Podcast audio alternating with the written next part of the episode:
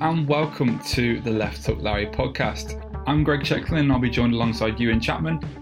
This week we're going to be discussing the big UFC card that happened this weekend, and there is a lot to talk about, so let's get into it.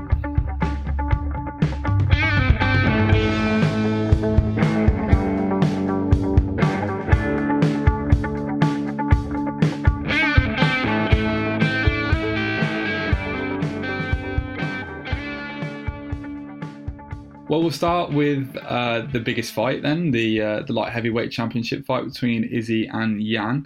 Um, this was, I think, a little bit of an anticlimax in some ways, but the fact that Izzy sort of lost his unbeaten record makes the fight, I guess, just exciting in itself, even if it wasn't necessarily the fight that we were hoping for. Um, I'm just trying to think sort of how I looked at this fight, you know, as the fight was walking into the cage. Um, and I thought Jan actually looked a little bit nervous. I don't know if that's just how he always looks for fights. It's not something I've noticed before. Um, the commentators were very quick to pick to to pick out that Izzy didn't look nervous, but I think that sort of changed once they started fighting because it was a very tentative start from both fighters. Um, and I think as the fight progressed, Jan was just able to to use his size and strength a little bit more. Um, and pretty much took Izzy's best shots as well. So, um, how did you see this fight? You know, what what sort of things were you thinking, and and how did this play out versus what you expected? Honestly, Greg, I think I was half asleep for most of this fight. Um, I think I had high expectations going in that it was going to be a bit of a firefight, standing in trade battle, and we just did not get that at all. Um, I mean, it, for me, it seemed that you know Izzy realized quickly that he didn't have the kind of power that was going to be enough to stop Jan in his tracks. And Jan seemed really tentative to actually push on to the front foot and, and really challenge Izzy into a striking bout, battle, which is why we ended up seeing it just, you know, being taken to the ground. And it was kind of inevitable. Um, and it's probably a smart thing to do when you're an elite fighter and you're just trying to get the win. Um, hmm. But it, it, was just disappointing because you, in those kind of fights, and especially say for someone like Izzy, you want you want to see him be being beaten outright, and especially his own game, which I think is kind of what you'd have got if you'd have seen him fight Jon Jones and lose. Mm-hmm. Uh, it'd have been a stand-up war. But um, you know, it's just a bit of a shame that he had to be be res- wrestled out of his um, out mm. of his uh, winning winning streak. Yeah, and, and actually, I, I don't think that Jan's takedowns were particularly damaging, really, like until the very last few seconds where he was fully in mount position, like actually raining down on him. I think until then, it was quite a slow, methodical type of grappling, which is really just there to score points. And I think that was a particularly disappointing. It was sensual, thing, really. Greg. It was essential grappling. Yeah. Oh no, it was. I think well, as soon as he realised he, you know, he had that massive weight advantage, and you know, once he figured how to use it, um, it was uh, it was difficult really for Izzy. Actually, like an interesting thing which came up again, and this is a topic which we we keep coming to on this podcast, but um, a lot of people talking again about the potential bias on, on, the commentary. Um, what did you think of that? Because uh, I could sort of see where they were coming from. Um, in the first couple of rounds, they were talking a lot about um, how Izzy was like feinting a lot with his strikes, as he always does, and the fact that Jan was like sort of biting on those feints and sort of you know shifting and moving around in reaction to them. Um, and I saw one tweet in particular which said, you know, you don't score points for you know feinting someone and not doing anything with it. So, you know, what did you think of that? Is that something you noticed? Yeah, it was something I noticed as well, and I pointed out because I watched it with my brother this time, and um, it seems that often when there's these narratives to the fight, and obviously the big narrative was uh, Izzy moving up a weight and becoming a two weight world champion because at the end of the day, who the hell cares about Jan? So that was the narrative being pushed the, the entire time, and yeah. and you see that in the way that the fight's being commentated. It's always to pick out the narrative that they want to see, what they want us to see, and it's just it's a shame. And and you know, you think when you're getting these high skilled commentators, and especially with the UFC, I don't feel like they've been as bad in the past as we see with uh, the usual suspects in British boxing. But um, it, it, was a shame, and I think it, it didn't really uh, give Jan the credit that he deserved, kind of for for for for for standing. I mean, not not exactly trading in a war, but at least standing there with him and. Uh, and when he advanced, he, he looked dangerous. Yeah, and I think, I guess, when he sort of did get into that great position at the very end of the fight, a part of me was thinking, you know, could he have not done that sooner? And, you know, if he'd got the finish, I think it would have been a bit more conclusive, even though obviously we'll, we'll talk about the scorecards as to how conclusive they were. Um, I think it would have been a, a, nicer way to, to finish the fight for Jan. Um, and I think it's something which, I guess, as we saw in the last round, was sort of always there. But I think as Izzy maybe got a bit more tired, obviously that might have played a, a little bit of a factor. And um, you know, if that if you haven't got perfect technique on the ground, you know, you're going to eat up a lot of energy. And I think by the end of round five, Izzy was a bit spent on the ground, and you know, realised that he couldn't get up, tried to hip escape quite a few times, and it just wasn't really working. So, in terms of that scoring, then. I mean, I think two judges had it 49 45, um, which I think is incredibly harsh. Really, I mean, I I, I probably you know could see uh, most people giving that fight maybe like you know 48 47 to Jan. Um, but I think anything more than that to call any of those rounds a 10-8 I think is is is harsh really. Um, so yeah, what did you think of the scoring? Um, it's confusing. I, I mean, what, I thought a 10-8 was a clearly dominant, destructive round, and when, when they're yeah. just giving them out for a round that a guy's won, I mean that I, I honestly don't know what the what the judges were scoring there because surely they they've got a certain criteria that they're meant to meet, and that did not seem to meet it. It wasn't it wasn't like he was being absolutely ground and pounded and beaten up no, and battered. He stayed on top it literally was guard. just a man lying on top of him. Exactly, yeah. lying on top it isn't yeah. isn't dominating. I mean, yeah, he's. I mean, it seemed like um, interesting judging to me, and I think uh, Dana White said the same thing as well, didn't he? He said uh, mm. that they needed to get their act together, and it seemed like really the case with that because you, you see sometimes where a fight is taking an absolute pummeling on the feet for a round and it gets scored 10-9. So yeah, it needs to. It really needs to be sorted out. I, think in that sense as well, because Jan had the weight advantage, for him to take Izzy down, and of course this won't be factored into the scoring because the judges just have to score it, you know, like they see it. Um, but for Jan to win those rounds essentially just by staying on the top in half guard and using his weight, of course, there's technique there. You know, no one's doubting that his technique on the ground is better than Izzy's. But in terms of difficulty rating, it doesn't rank particularly highly. And you know, you're thinking of like the fact that there would probably be quite a few other light heavyweights that could have done that exact same thing to Izzy when you look at it. So although I think you know, definitely credit to Jan. He, he figured out how to fight the fight.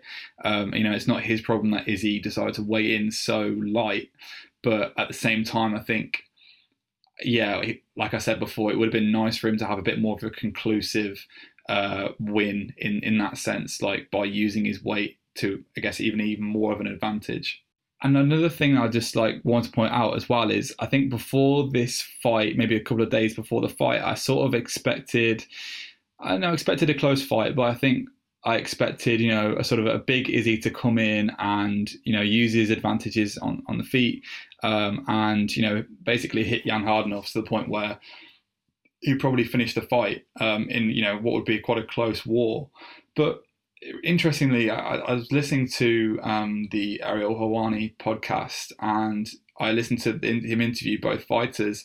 Um, and I, don't know. It's, it's, quite a puzzling interview that he had with with Izzy. Um, you know, there's quite a few things to point out that just did not sound right. I mean, well, first of all, um, the the weight issue with him basically just deciding to weigh in at slightly over what he would probably usually be um, sort of weighing for, like actual when he's when he's about to you know actually fight. So he's basically a slightly heavier middleweight. Um, and when you consider how much heavier Jan was on the night, um, you know obviously that was a massive factor. But I think more importantly, when uh, Ariel asked him, you know, why how did this fight come about, he basically said this wasn't my decision. My team opted for this fight. Um, and I was thinking, well, even if that was the case, wouldn't you just lie about it and say, "Oh, I, I picked this guy out. I saw some flaws in his game. You know, I wanted this fight." I think it was a really strange sort of thing to admit because you're basically saying, like, "I didn't choose this. I don't, didn't really want to do this." Um, and then also it came out that he was getting paid more for this fight.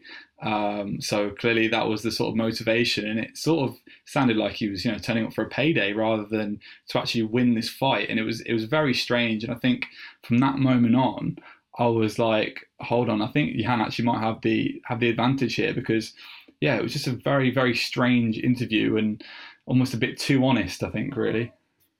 I think part of the gimmick that Izzy had going into this was that it, it was almost as if it was nothing for him, you know. And that was it, him playing up this kind of nonchalant, non caring, oh, it's just moving up. It doesn't really make a difference at all. It doesn't matter who it is. And I think that's the that's the kind of impression he was probably aiming to give, but he, he definitely didn't come across that way. And and you know, you didn't see that kind of confidence and swagger that you usually see with Izzy. It seems just a bit more like, oh, um, you know, I'm just here for business. And you know, it's, sometimes it's more exciting for us when we get to see that that Izzy that shows up with real finesse. And I think we missed out a bit on that. And, and that's probably why he didn't go in there and perform in the kind of Stylebender way that we used to, you know, seeing him uh, evade shots and, and hit from beautiful angles. You know, he didn't really get mm. any of that. So, so was it just that Stylebender wasn't switched on on Saturday mm. night. It was more just, oh, this is is he going in there and having a fight against a guy that he doesn't really respect as much. Yeah, and I think he, he sort of plays, or he, I think during the fight week, he sort of played into this idea that he has this warrior's mindset. Um, because that clip went viral of him saying, you know, I'm prepared to die in the fifth round against Gastelum. And part of me was thinking, well, well, not only were you winning that fight, but also you were fighting Kelvin Gastelum.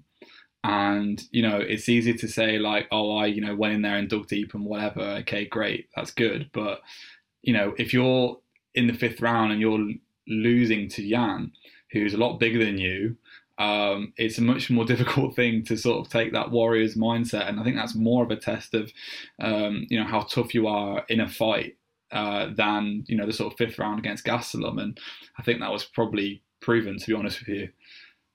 Yeah, it's easy to lose that kind of warrior spirit when you realise how up against it you are. Exactly. And, yeah, uh, exactly. I think I think that was exactly what came across really in that final yeah. round. Well, um, we'll we'll see where the light heavyweight division goes from here, but uh, I think yeah, it's definitely still a big win for Jan, um, and yeah, I would like to see him really sort of kick on from here and and uh, yeah, rack up a few title defenses.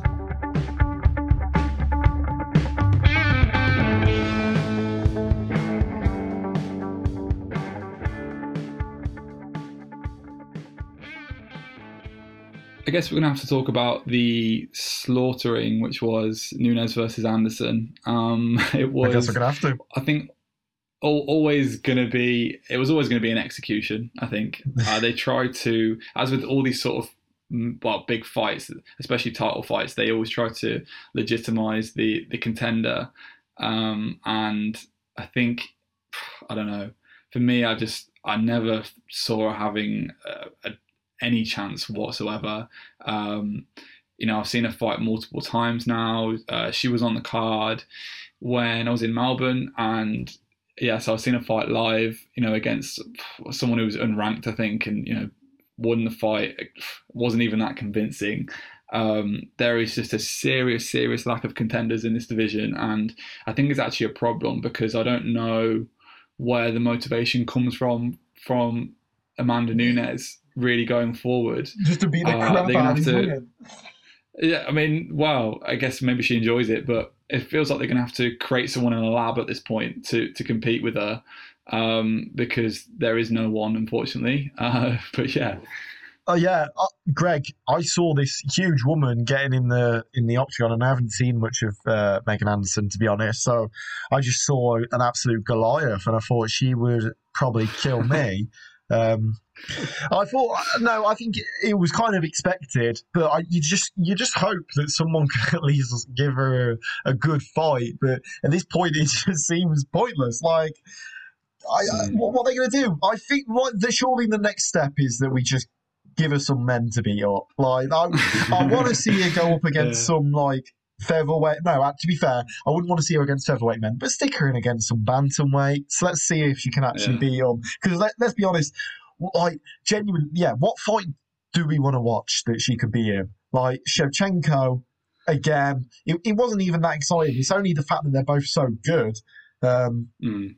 So I, I don't really know. And the thing is, you're like the whole time it was, oh, Cris Cyborg, that's going to be an amazing fight. Cris Cyborg, oh my god! And then ah, it's just it's the same again. And yeah. At what point well, does I mean, it become unfair? at what point is it just a complete well, mismatch? But it's not unfair. Yeah. Well, I mean, it shouldn't be unfair anyway. But I, I guess you know, if you were to pick someone again, it would probably be Cyborg, and you sort of just, I guess, try and give her the benefit of the doubt that she just messed up basically and tried to trade with with uh, with Amanda, and um, yeah, maybe just see how she would fight it the second time. But it's difficult to see it going any other way, really. Um, but it's kind of funny with with these kind of fights, like you don't see them very often, really now, in terms of like how far fight sports have come, whether that be, you know, I guess not really in boxing unless you're fighting like a journeyman or whatever, but in like a top top UFC fight, you know, how often do you see someone go into a fight and look like physically scared of the of the opponent? Mm. I mean, because that's what Anderson looked like when she when she walked in, and as soon as the fight started and she felt like one punch, it was like the fear in her eyes.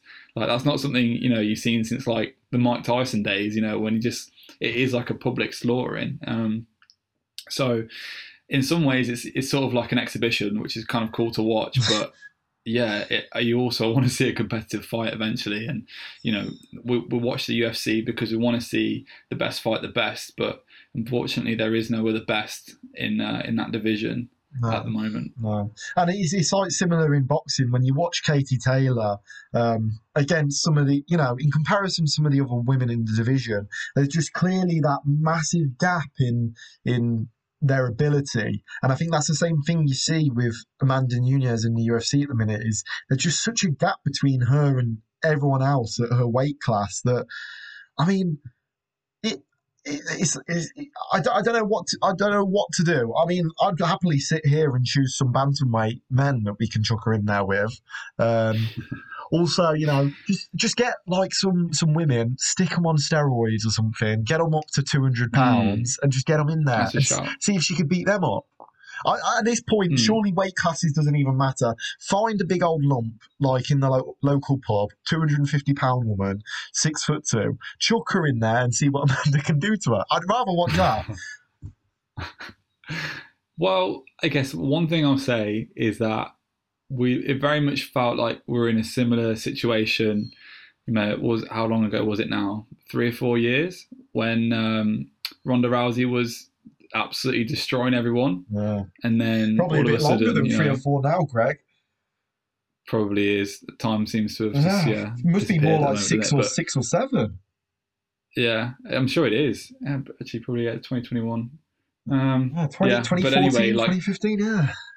Yeah, um, so yeah, well, I mean, we obviously thought that, that was never never going to happen, and then one head kick and that's it, your career's over. So um, you know, and, and obviously then that came the emergence of Amanda Nunes. So yeah. you, you never know. You never know. I don't quite see who that potential person would be at the moment, um, but we'll see. We'll see. Yeah. Here's a question for you, Greg, and uh, this this is one just to get the juices flowing. Um, so say Amanda Nunes, she's on this amazing winning streak, 12 winning streak now. Um, and she's obviously, you know, just beat everyone that we've put in front of her. Can we rank her up there with the best in the best in the sport or best in the sport of all time, say in, with the likes of Anderson Silva and Jon Jones, George St. Pierre? Because let's be honest, the people that they beat in their prime were amazing contenders. Has mm. Amanda Nunes had that kind of competition, which we can happily then put her in the in the same kind of categories as as those world's be- best ever MMA fighters? Surely, surely we can't when she's fighting people like Megan Anderson. No, but I think so because if you look at who she beat before that, the only reason there's no one left is because she absolutely destroyed every really serious, legitimate contender like Cyborg, like Ronda Rousey, you know, like Miesha Tate. Like she's just destroying these people who are completely legitimate, you know, who otherwise would have gone down as one of the best ever. It's just unfortunate that there's no more left. Um, whereas in other divisions, you know, these guys are beaten some of the top guys, and there's still been more people coming through. But we've hit a point now where there's just no one else coming through. Um, so you know, and that's also not something which she can control. You know, you can only beat whoever's out there. So um, yeah, I think well, the difficult thing with that question is it's so difficult to measure how competitive a division is. Like, who's to say that she isn't just so much better than the sort of normal standard of a division, if that makes sense. You know, it's it's it's a difficult thing to sort of gauge as to you know how good the other people are if there's somebody who's so much better. You know, for example, take Khabib in the lightweight division. You know, he's either absolutely the best thing ever or everybody else is too far behind. Mm. You know, I don't know. It's like one of them. It's a difficult thing to measure. I think. Yeah, and I think the thing is, like, unfortunately, because of the, I for me, the competition isn't, you know, like like with boxing, and when you remember those greatest of all time, and you're thinking about the Four Kings era, the the reason they're remembered mm. is because of the level of competition between the four of them yeah, and how I amazing agree. it was. I and I think that's the thing that Amanda's never had and never will have is that competition, which just draws everyone's eyes to it. Uh, uh yeah. that, that kind of you know when you see amazing go up against amazing and you see amazing fights um, and, and that's the thing that uh, Amanda's lacking for me, where we'd be able to hmm. say, mm. you know, she's she's you know the best the best ever uh, in in men's or women's MMA. Is, isn't that kind of an interesting thought though? Because that just goes to show, like when you watch a five round fight and it's an absolute war, and someone edges it out, you almost view that as like just that fighter who won is, is greater than the person who absolutely destroys someone in like 20 seconds. Because your first thought after that fight is what was their opponent doing? Like why were they so bad? Whereas in the other fight you're like even though they've won by a smaller margin it's like oh what a great competition this person must be you know the best thing ever um, it's a it's a weird one like sometimes that is the case that is the sort of mindset that people have um, and yeah, it sort of goes back to what we're saying about not being able to control what your competitors do. But yeah, no, it's an interesting topic for sure. Yeah. Yeah, well, I think it's something that you know. Hopefully, we see these kind of people, and especially as as the sport evolves and more women come into the sport, we'll see, you know, the emergence of more top top fighters in the women's division, and hopefully, then that drives up the level among everyone. Yeah, absolutely, absolutely. It's it's something which is going to take time, but it will come eventually. I just don't know if it will come before Nunes retires, which would be a shame. That would be a shame. That would be a shame.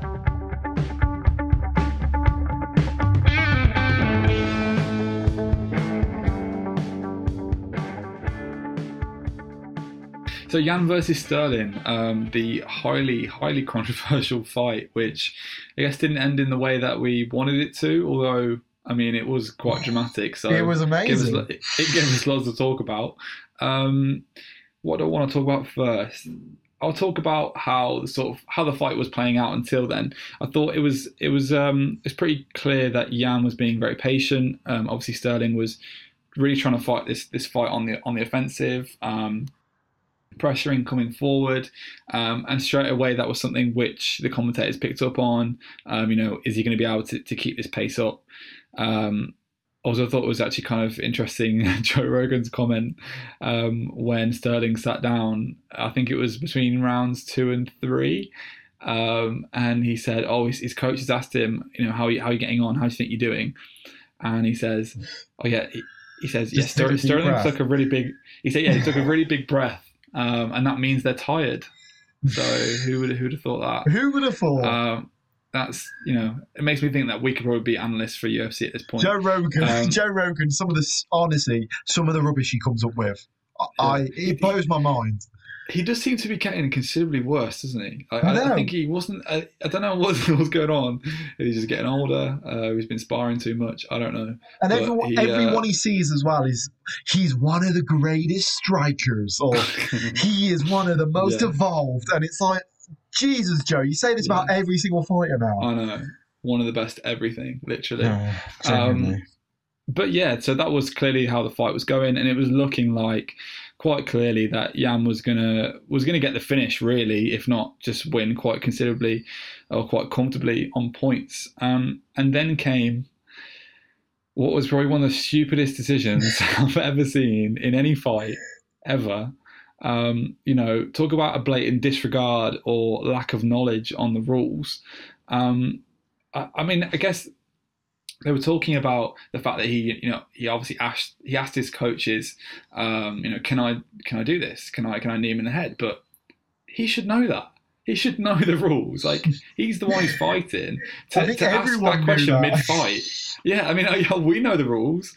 It, it was bizarre, and then I mean, well, yeah, I'll, I'll let you. I'll let you interject now because I could talk about this for days. But go on. honestly, it, it was such a shame for me because I was I was loving it, and you know I know we did the podcast the other week where we spoke about best boxers in the UFC, and I feel ridiculous for not including Petr Yan in that because his boxing in that fight. Yan, his, his, his, his boxing in that fight was phenomenal, and that's the thing. He actually is such such a good boxer. It's so clean, it's so crisp, and and, and I feel ashamed that we managed to miss him out, Greg. That was an oversight on our part.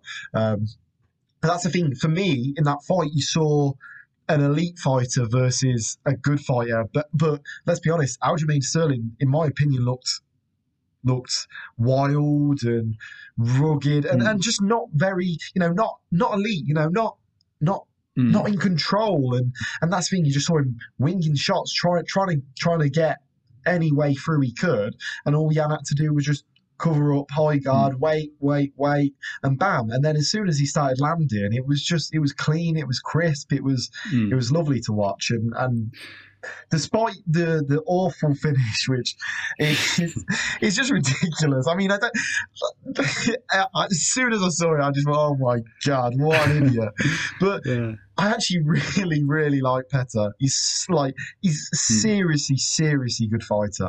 Seriously good. Mm. A- apart from obviously his ground game, which I think Yeah. is uh, is going to come into question with a lot of top fighters, but his stand up game Mm. is so so good, and Yeah. he's such a lovely boxer. Ju- But, just needs to um, work on his fight IQ a little bit, I think. But I think the, the the thing that's become obvious, obvious is that he's a boxer rather than an MMA fighter because he has no clue of any of the rules. Um, but I mean, oh, it was it was bad. It looks bad. It did look bad. It did look bad. But Mm. I mean, I've seen all the tweets about um, Aljamain's acting and he deserves an Oscar. What do you reckon, Greg? Was it acting? Did he play up to it? Well, look, I'm gonna, I'm gonna, I'll come to that in a second. I- I'll, I'll quickly talk about. I've been put back in my um, seat. Sorry, sorry, ladies and gents. no, I just want to make sure I don't miss anything because there's quite a few things things to talk about.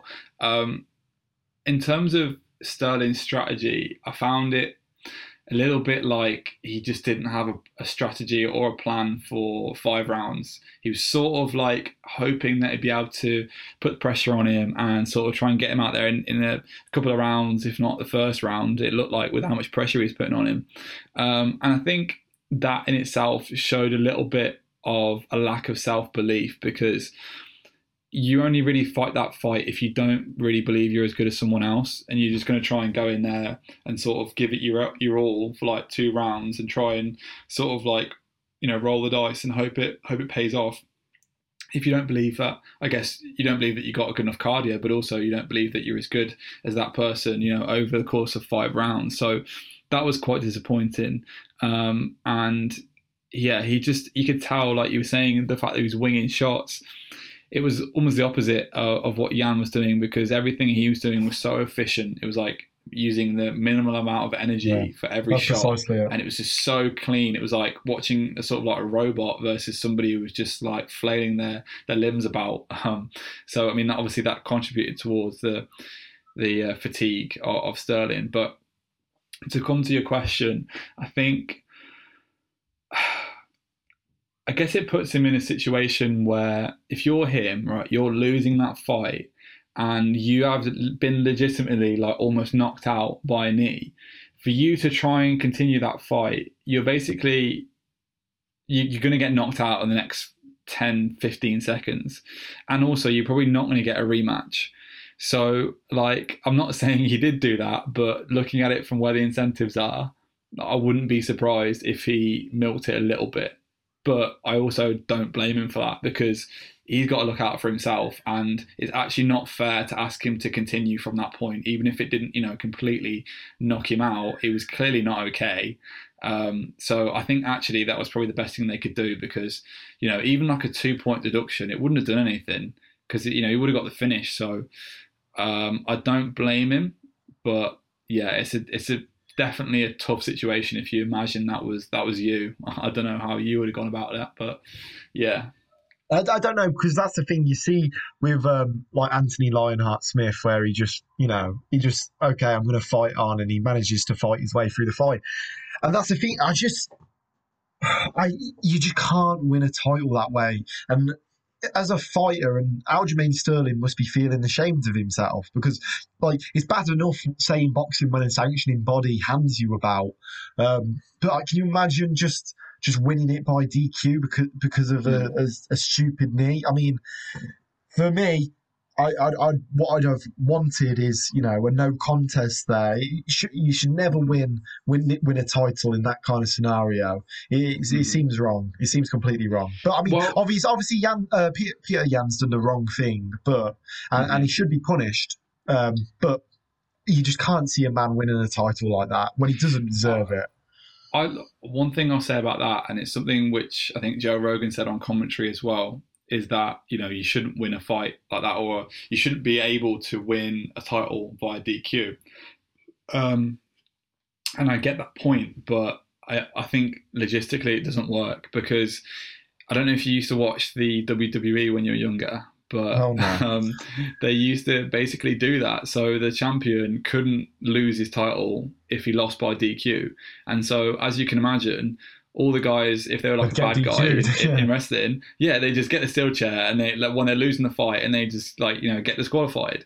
And so it's a massive loophole. Like uh, again, it would be surprising if it happened, but you know if you are a champion, you're losing a fight. You go and kick someone in the balls, and you know that's it. You, you retain your title. You know, like it'd probably be a riot um, in the, in the stadium, but like technically it could happen. So I think unfortunately it has to be that way.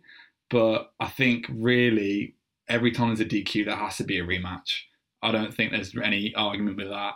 You know, particularly if that person who got disqualified was winning. Um, yeah, uh, they'll definitely have a rematch. And I think that Sterling was sort of just making sure he got that rematch. I don't know if you saw that picture of him as well, by the way, because obviously he refused to, to strap the title around his waist when he was in the octagon. But there's a picture of him with his mates and he's like smiling with the belt on him and it doesn't it doesn't it doesn't look great for the whole oh, I haven't like, seen you know, that. No, no, no. I have to send it to you, but it's uh, yeah. I, I wouldn't say that helped his cause really in the situation. um, so uh, yeah, you'd think it could be done on a fight by fight basis because you've got the judges there, you know, you've got the referees, you've got the commissioners there. Why can't it be done on on, a, on an individual basis? Because, I mean, in that case, I really didn't want to see Aljamain winning the title off of that performance. It just, I mean, I don't know. I don't know if I don't know if, it, if, if it's opening up the door to too many too many wrongdoings, but you'd you'd think it's something they can decide on the night. And if someone's done it intentionally because of them losing, then they can still lose the bout. But if if it's just like a stupid mistake, which I I, I, I don't know if I'm going to class as that that as what it was, but it seemed like in that case I wouldn't have wanted to see Yan uh, lose the bout. Yeah, look, yeah, I understand it. Um, I guess it's yeah. Where do you draw the line? That's a difficult thing. I mean, it was obviously ruled an intentional foul um, because it you know it wasn't like a sort of snap reaction or whatever. Like his knee was close to the ground or whatever. You know, it was his knee was. Was it both knees or something on the ground, or one uh, knee? I can't remember. Yeah, I think it was just one knee, but it was fully, fully grounded. But yeah, it, there was no way he couldn't have known that. So I don't know. It's it is a difficult one. I think the the thing I'll say is what I'm glad didn't happen is that you know, they sort of forced Sterling to carry on and then him just getting like and like maybe only deducted two points and then he just gets knocked out like 20 30 seconds later because that is also it's not only is it not fair but it's also terrible in terms of like fighter safety. That is just not a good idea. So i think the main the best thing that happened what i will say is that they stopped the fight. You know regardless of what happened with the result they were right to stop the fight. Um, Oh, so I'm glad, I'm glad that happened. Counterpoint. How about Mhm. Uh, Aljamain gets a free knee back on the head of the. Uh, and then they fight on. That sounds like when you're younger and you're like, I don't know, accidentally hit your sibling or whatever. Like, you can have a free shot. Yeah. I'll let you, I let you hit me back. if you can do it as a kid, why can't you do it as an MMA fighter? Yeah. Maybe it's oh the way god, forward. That's like yeah, I could. I would actually quite like to see. I mean, it'd be terrible for the brains, but Yeah. it would be, it would be interesting. We, we yeah we often toe the line between like you know an, a martial art and sort of like being barbaric and I think that would be a little bit too far like they might as well just get swords at that point and start trying to kill each other really Yeah, true. but- True. I'll, I'll side with you on that one then, Greg. Yeah, yeah. I mean, I guess the rule is there in the first place because of how dangerous it is to like kick or knee somebody when when they're on the ground. But um, oh, Greg, but it's okay to knee someone in the head when their hands are 20, uh, 20 millimeters off the floor. Then know, that is there's a- completely fine. But- I mean, I know, that's it's- allowed. But 20 millimeters lower, and no, you can't do it. and then there's a lot of rules which just yeah are a bit baffling in MMA. It's uh I think even to somebody like to, to somebody who doesn't watch MMA as well, like the amount of times like I'll hear my dad say, "Are they allowed to elbow each other? Are they actually allowed to knee each other?" I'm like, well, yeah, they are. But then I think when you because you're so used to watching it, but when you take a step back, you're like, damn, they're actually allowed to like knee each other in the head. I mean, mm, yeah. it's pretty it's pretty legit and you consider how dangerous that is but you know fighting is dangerous i think so that's Yep. that's the thing Top tip for you there, kids.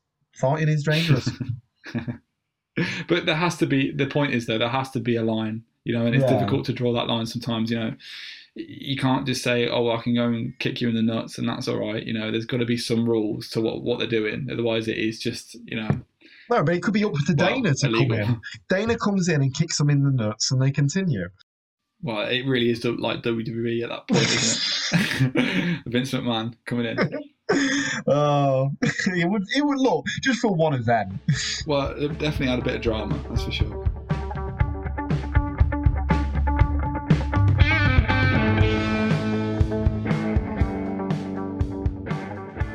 Okay, so we're also going to want to talk about um, the Islam Makhachev fight. Obviously, he's a real hot prospect in that division, um, touted as you know the, the new Khabib or the future Khabib. We'll see. Um, do you see him sort of following a similar path? I mean, it seemed like a pretty impressive win. Um, yeah, it's obviously difficult to judge, but where do you see him going from here? Uh, yeah, I, I mean, he's, it's just become quite a bit of um, a typical thing now to see these Dagestani boys just smashing uh, all of the Western lads up. I mean, another example where um, one of these Dagestani fighters can just take a, a, a great striker down and just pummel the hell out of them.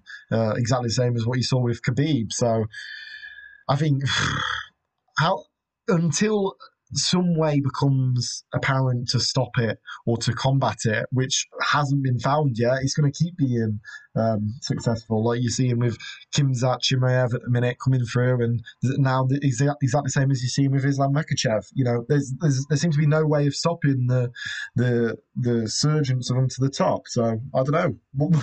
Uh, yeah, he's going to be great. I mean, the only the only thing I see is you know he's called out Tony Ferguson. If he loses that fight, um, you know, does that bring uh, Khabib back out to fight Tony? Oh, that's a shout. That would be good, actually.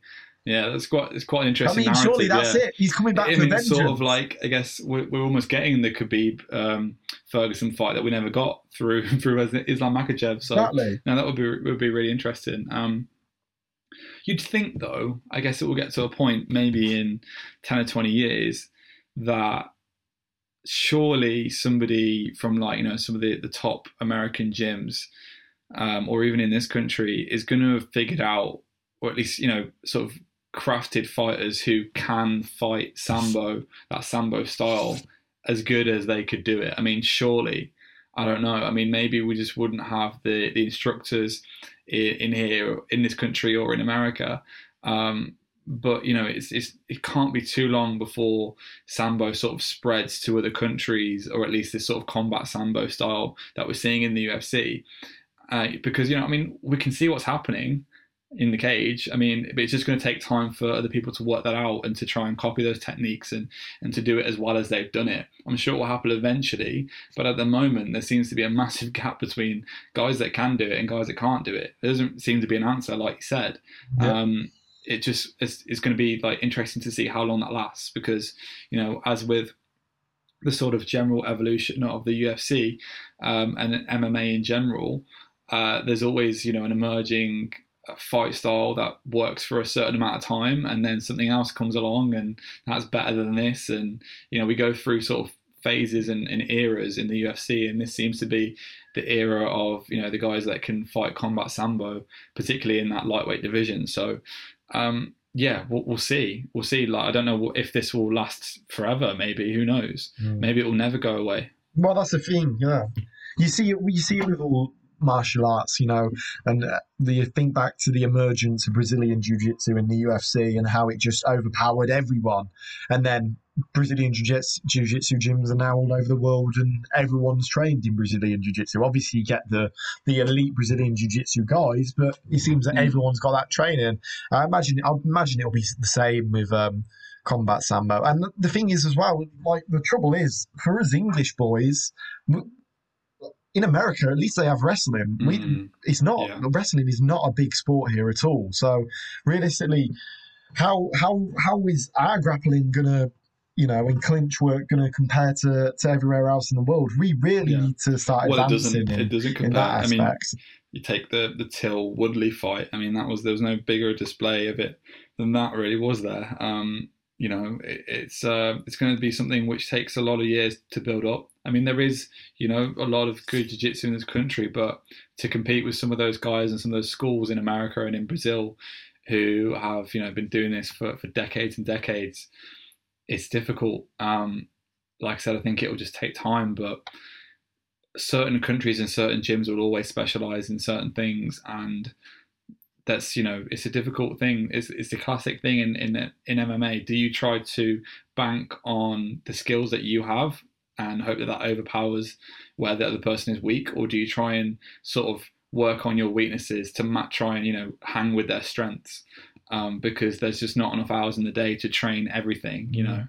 So it's it's a it's a gamble. Um, I just think we're gonna have to start training fighters to a point where if they could just survive on the ground with some of the top grapplers in the world, then it would give them a chance to show some of their strengths on the feet, you know, with that classic British boxing style. Um, so if we could at least get those sort of flaws in our ground game up to a point where you know we're holding our own, then we might have a chance. But I don't know. It's a difficult one. No, and that's uh, and that just becomes the the apparent thing at the minute is that we can't compete everywhere with every nation in the world, and it's a shame because there's obviously like in America that you you're trained in everything. So hopefully we adapt to that kind of uh, that level, and and we're you know, but but the thing is as well, MMA MMA is a lot younger in in the UK. You got to think the the only real time we saw the MMA boom was when Conor McGregor was coming through in like 2014, 2015. So you know, it's, we, we are still playing catch up, but, you know, we're playing catch up to a good level. You see Darren Till and Leon Edwards now in the UFC, and obviously Michael Bisping, who was always there, uh, the pioneer for us. But, you know, I imagine we'll get to that kind of level where we're competing with the, you know, the, the top nations in the world. Yeah, well, I'm sure we will, um, but it does definitely seem like a long, long time away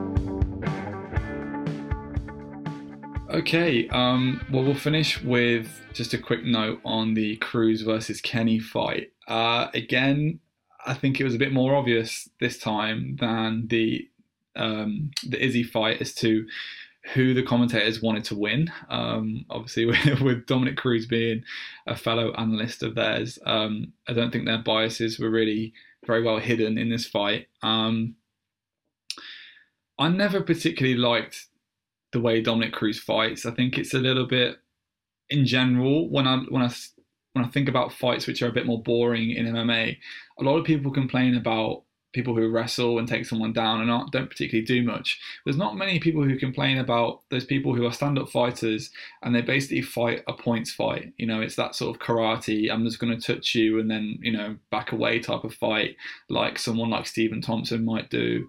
Um, and they're just yeah, they're basically just trying to bag rounds, and yeah, it just wasn't a particularly convincing performance. It you know you don't really feel like he has that power to do any damage, and he he's basically just point scoring against somebody who, you know, is a pretty average fighter really in this division, despite Joe Rogan calling him one of the best strikers ever or something with what he said. Oh, what a um, surprise from Joe! Interesting take. Um, so yeah, I don't know. I just don't really see the point really in in Cruz like carrying on to fight at this point. He's not going to beat anyone uh, in the elite. Um, and I don't think he's particularly entertaining either. So no. he doesn't really offer too much. I definitely agree, and I, I'm so fed up of this narrative that Dominick Cruz is some superior matrix boxing MMA guy. He's bloody well not. I mean, you you watch the footwork and he does a figure of eight, which fair enough. It's it's, mm. it's it can be elusive sometimes, but occasionally it actually doesn't help at all.